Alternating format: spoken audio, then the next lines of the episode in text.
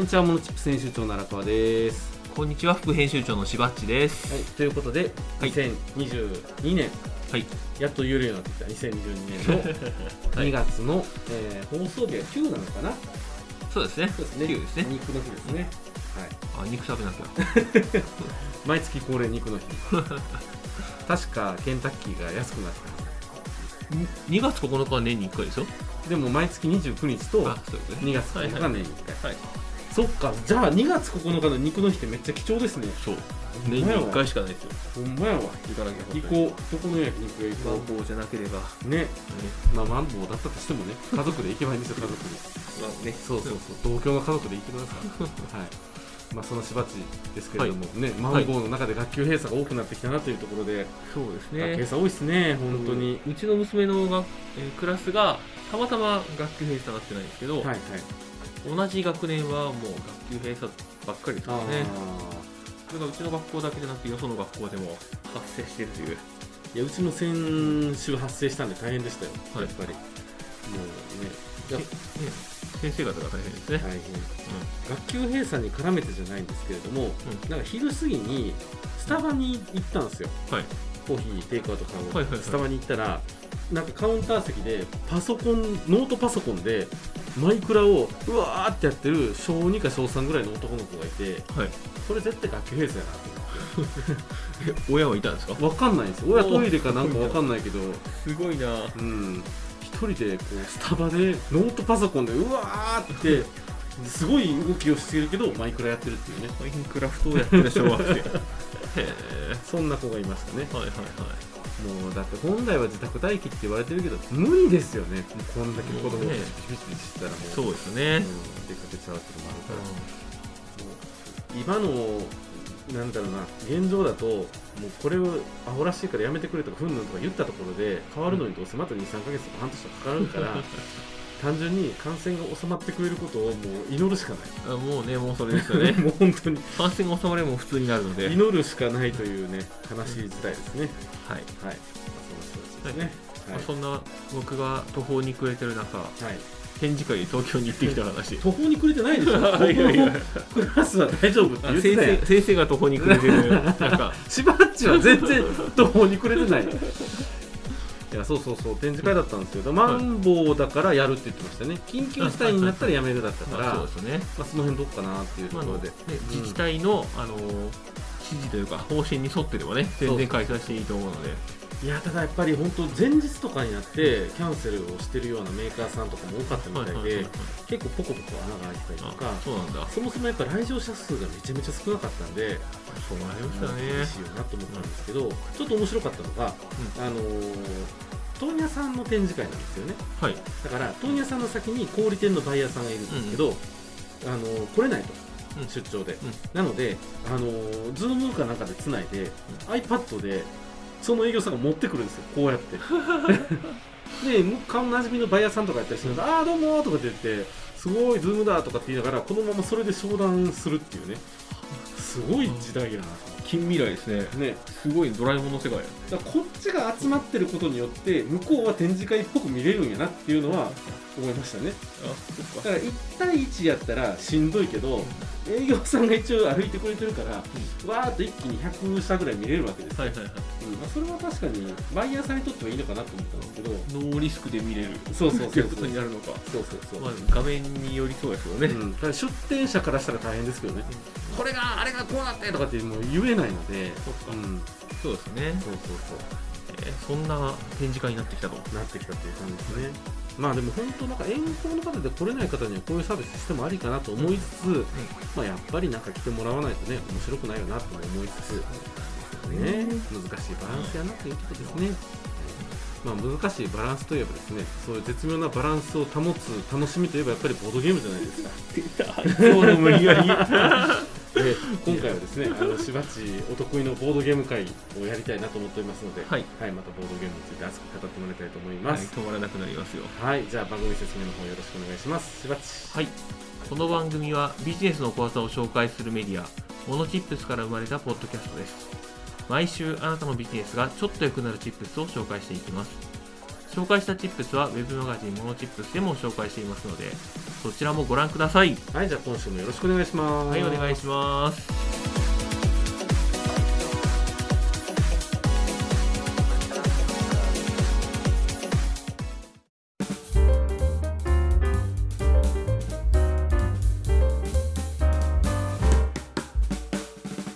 はいということで今週のしばっちのテーマはい。ボードゲームパレオを使ったチームビルディング。はい。チームビルディンチームビルディングですよ。グでかく出ましたね、えーいやテーマは大きく。いやねまあまあパレオが何かという説明する前に、はい。最近のボードゲーム事情についてちょっとお話ししておきたいと思うんですけど、えっと最近のボードゲームねあのすごく出来がいいんですよ。ものすごい内容考えられてて、うんえっと一昔前だともうサイコロのみで勝敗が決まるみたいなゲームが多かったと思うんですけど、そんなんじゃないと。ほであのそういうすごく考えられたゲームを何も考えずに単純に遊ぶだけではもったいないのでうはい。これをボードゲームを遊びながらあのビジネスがちょっと良くなるためのヒントをお。得られるお。ような、ね、やり方次第ではそんな状況になるのでぜひ皆さんボードゲームしてくださいっていうのが今回僕が言いたかった内容の一つですね。せっかくものチップステーションで喋るんだったら、そうそうそう。そこまで言いたいと。そう。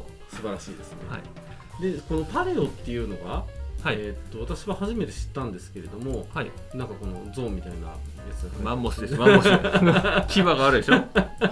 うん。石器時代でサバイバル生き延びてマンモスの壁画を完成させよう。はいっていうふうにこれ公式サイトに書いてます。ね公式なのかな？なんか販売サイトに書いてますね、えーっとなるほど。これあのねすごく世界的に認められたゲームで、はい。えー、と年間のあの一番面白かったゲームをはい。ドイツの人たちが選ぶんですけど、はい。ドイツボードゲーム大賞というやつがあって、はい。それの2021年のはい。エキスパート部門を受賞したというおすごい作品ですこれは、まあ、あのエキスパート以外にも、はい。えーいくつかあるんですけどエキスパート部門は、えー難しい方ゲームが好きな人たちに認められた部門っていう感じですかね、なるほどなるほど。そうそうそう。でこのあのパレオのいいところがはい。難易度の調整ができるんですよ。へえ今日はちょっと素人が多いなやったらちょっと簡単めにしたりそとか。うそうそうそう。何回もこれやってるなと思ったらちょっと難しくできたりとか。はい。へえ何人プレイなんですか？えっ、と2から4かな。あ2でもできるしはい。マックスは4なんだ。マックス4ですねあほんまや。一応1でもできるって書いてますけど。まあ一応やらない方がいいですね。チームビルディングにはならない。まあ確かにね。へえー時間は45分から60分対象年齢10歳から。うん、そんなもんですね。あー発売時期2020年から発売されてると。そうですそうでですさっきのドイツのボードゲーム大賞を取ったのは2021年っていうことですね、はい。これ読んでみましょうか、えー、と石器時代でサバイバル生き延びてマンモスの被害を完成させよう。各プレイヤーは野生動物天才好戦的な部族など危険があふれている石器時代で戦い続けサバイバルに役立つリソースを確保または消費しながら時には協力して最終的にマンモスの絵図かな、はい。絵図を5枚完成させれば勝利する。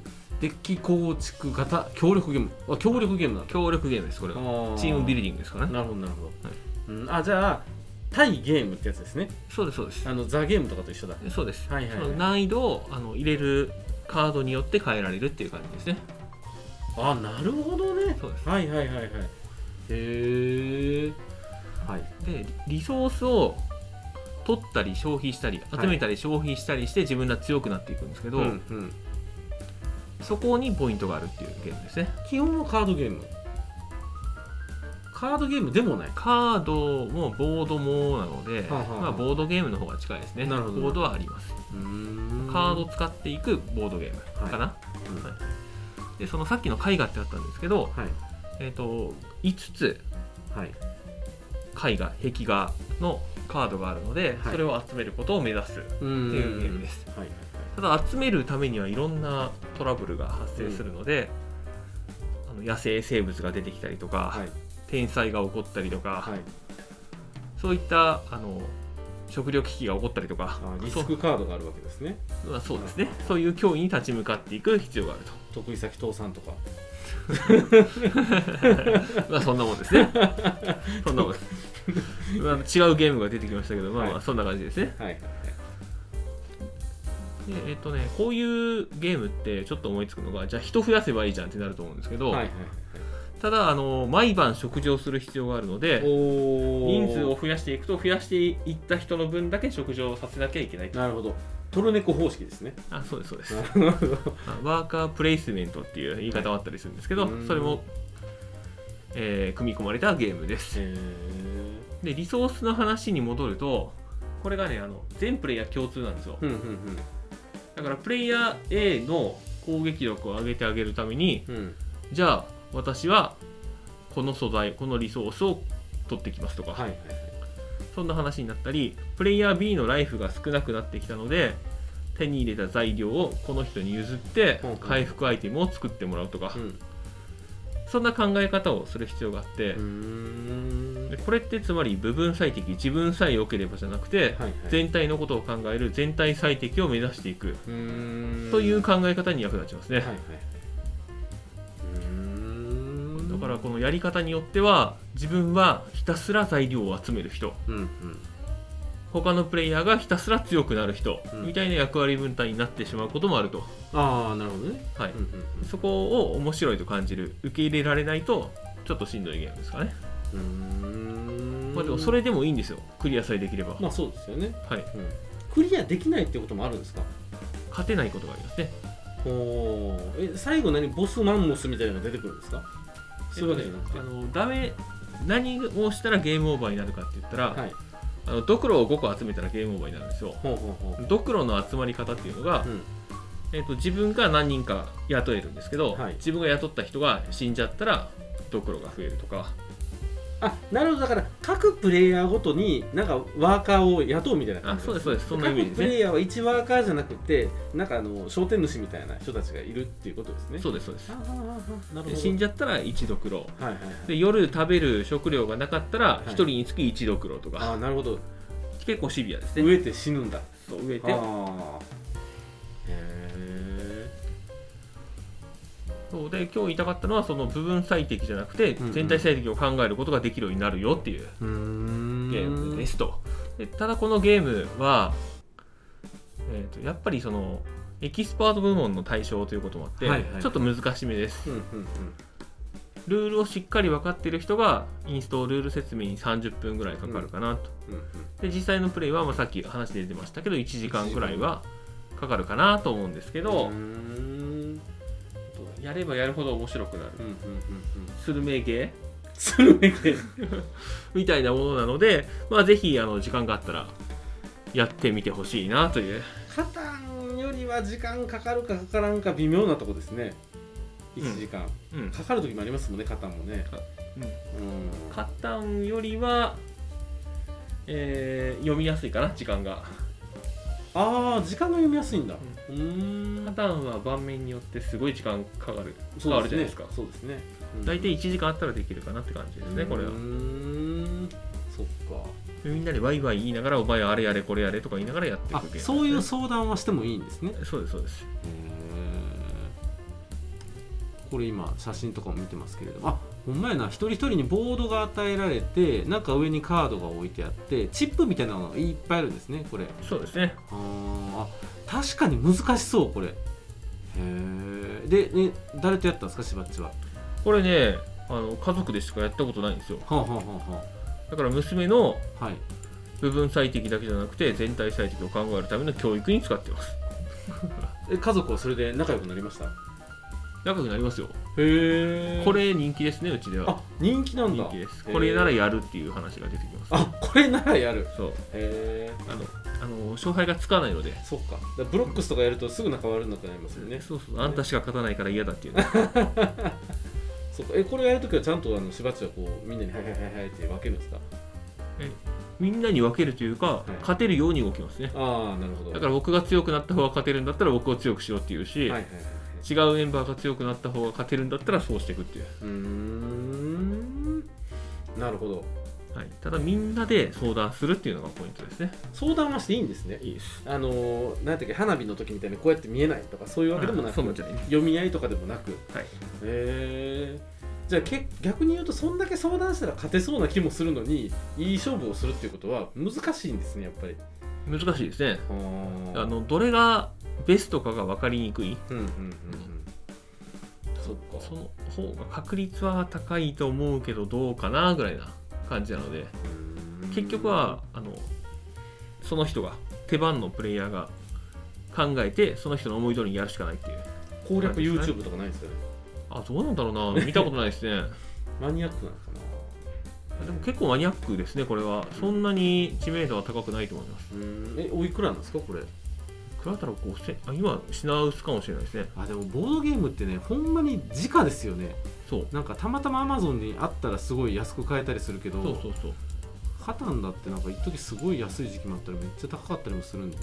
肩今3000円ぐらいですね。あちょっと値段上がってるわ。3000円弱ぐらい。ボードゲーム。パレオボードゲーム。で検索してみると。あこれ？はいあ Amazon あ今ないわ。今ないわ。あらま。そうかだからか。あのこの前ねはい。イエローサブマリン行ったらはい。買い取り価格7000円とかってえ言ってえー、あそんなに？そうそうそう。へえ7000円過ぎかな？5000とかかな？そんなもんで。すごいな。今品薄ですねこれ。今品薄です、はい。まあ多分待ってたら出てきたりもするんでね。いやあの人気のやつはすぐに再販されるんで、うんうんうんうん。高いやつを買わずに。なるほど。待っとく方がいいかなと思いますね。へえわかりました。はい。そんな感じですか、そうですね。あのボードゲームはチームビルディングに役立つよと。なるほど。なのでまずやってみたい人はパレオをしましょう。うーん。でも今売ってないですよね。そうです。あの、はい。僕持ってるので。あそっか。あのコロナが落ち着いて、はい。皆さんの要望があったらモノチップステーションね。パレオ大会いいですね。やってもいいんじゃないかなと思っておりますね、モノチップスパレオ会はい。はい。やりたい人はぜひぜひぜひぜひ。アクションをしてください。僕らわからないのでアクションしてもらわないと。なるほど。じゃああの、YouTube のコメント欄をいただくか Twitter でリプライくれるか、インスタグラムも最近始めましたので インスタグラムのコメント欄からここぞとばかりはい、DM で送っていただければと思います。はい、はい、ということで、えー今週のしばっちのテーマ、えーボードゲームパレオを使ったチームビルディングについてのチップスでした。はい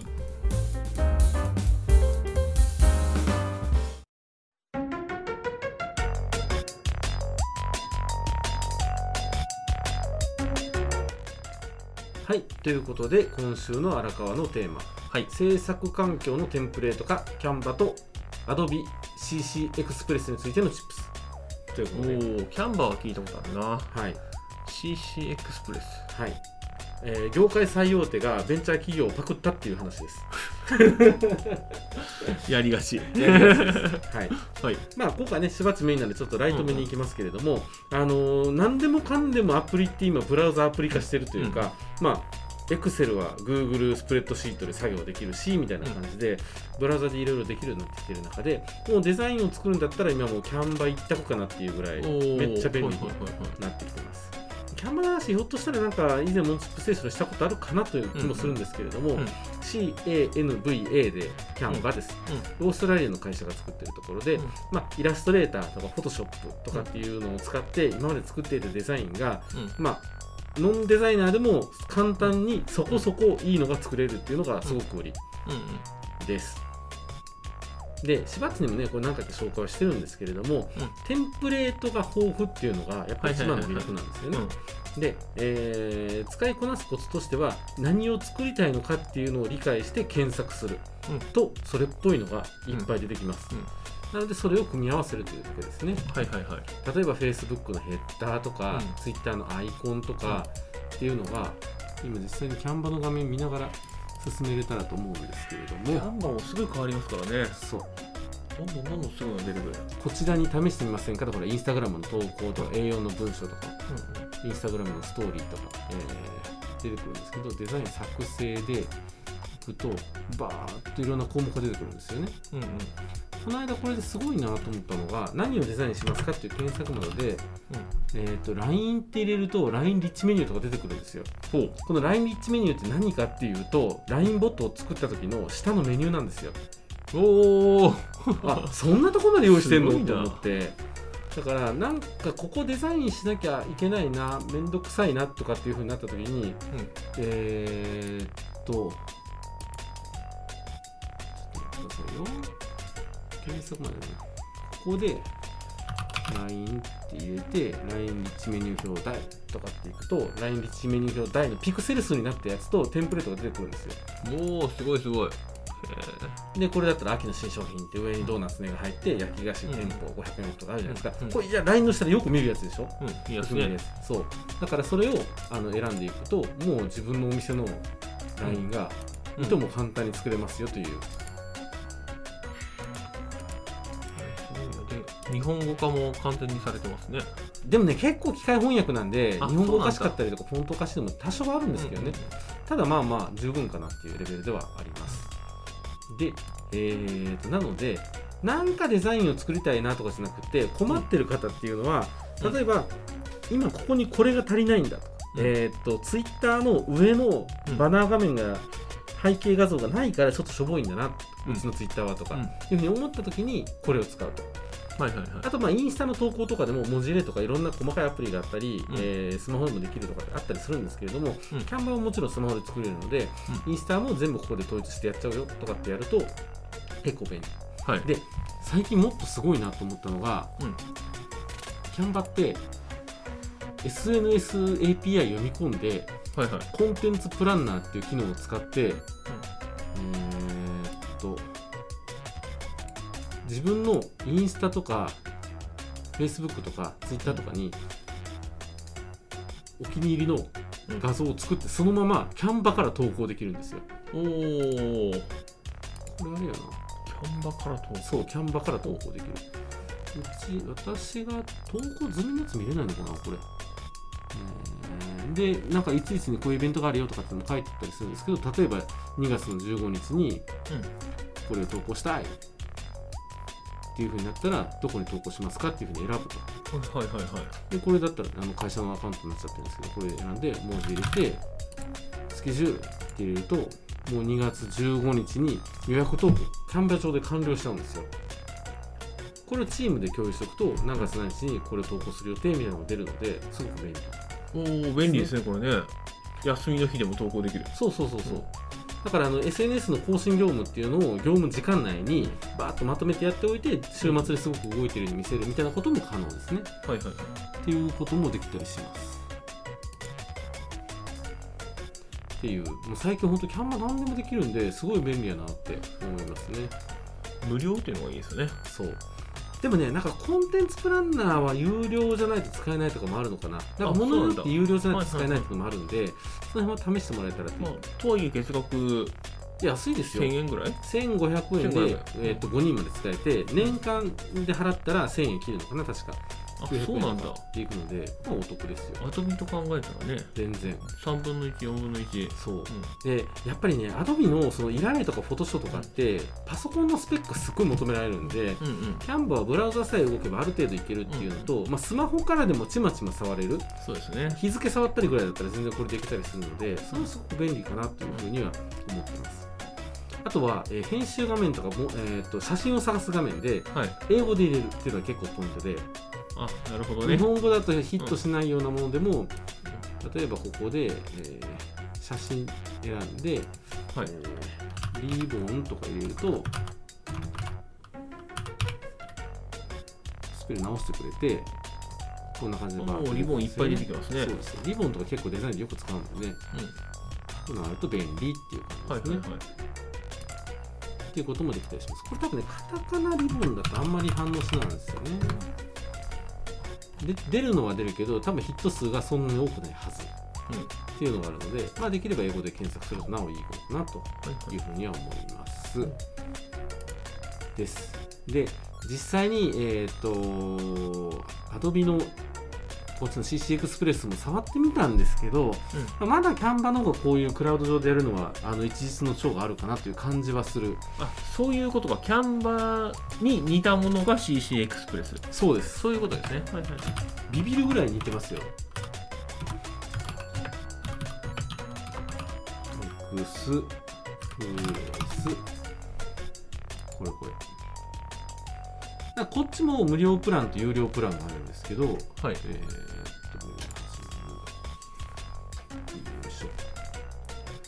ほら、露骨だな。すすごいでしょ。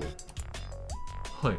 で作成っていくとこの編集画面とかもうほぼ一緒なんですよ。左側にこういうのがあってみたいな。もう一緒ですね。そう。えー、でも競合にならないのかな。いやもう度胸法ですよ。いやいやあの自分とこの商品とですよ。ねイラストレーターフォトショップ。それはあると思うけどすあのーこっちが来るって読んでるんでしょうねアドビ側も、うん。もうね高すぎるからな、うん。うん、今後ノンデザイナーたちがたくさんデザインする世の中になっていた時にっていうのは思ってると思いますね。ただ、えー、と面白いのは例えば Adobe だとこれで終わりなのが Canva だと、えーこのまま印刷物発注したりとかもできるんですよここから。そこくっつくみたいなのもあったりするんで結構面白いですね。えー考えられますね。EC とかで検索してまあなんか適当な横長の名刺選ぶとしてはい。名刺を印刷するってでしょ？はい。おお印刷できる50部2350円でどこに送るとかそういうとこまで設定できるっていう。キャンバで注文ができる。そうキャンバの会社に注文ができる。そうキャンバで完結するっていうね。すごいな。すごい世界になってきております、まあ高いんでね。あの、うんただまあ普通にダウンロードしてもっと安いところに頼んだ方がいいかなと思うんですけど、まあ、めんどくさい人はここからでも頼めますよという感じですね、です。なのでなんか知らんうちにやっぱりどんどんどんどん機能が追加されていろんなものとデザインとで融合していくっていうのは今っぽいなとも思うのでぜひ試してみていただければというふうには思っております。そうですね。はい。そんな感じですかね。何かありますか？質問。いやーキャンバーやっぱりいいですよね、うん。見れば見るほど使いたくなる。どうぞ使ってくださいはい。はい。名刺のデザインとかも多いんですねもう。そうですよ、うん。キャンバーだった方がいいっすよ、うん。楽ちんだし、うん。うん。はい、ということで、えー今週の荒川のテーマ、えー制作環境のテンプレート化キャンバと AdobeCC エクスプレスについてのチップスでした。はい。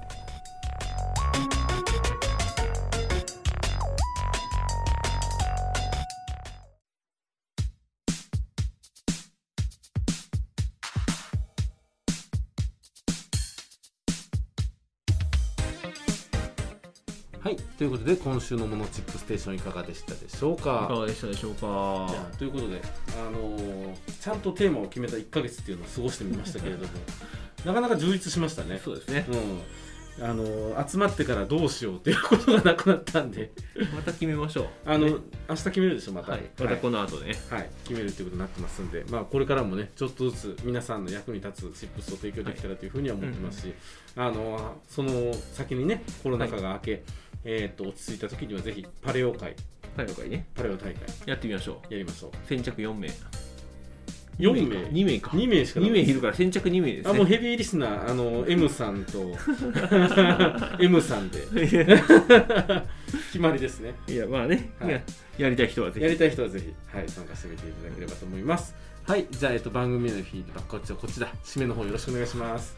読んじゃった。はい。まあまあ気にせず進めますね。はい、番組へのフィードバックはウェブマガジンモノチップスのお問い合わせフォームまたはノート、ツイッターでお待ちしております。はい、インスタグラムも始めましたので、そちらもぜひフォローよろしくお願いします。は、はいい、じゃあ、お届けしましたのは、モノチップス編集長の荒川と、副編集長のしばっちでした、はい、じゃあ、ありがとうございました。ありがとうございました。またねー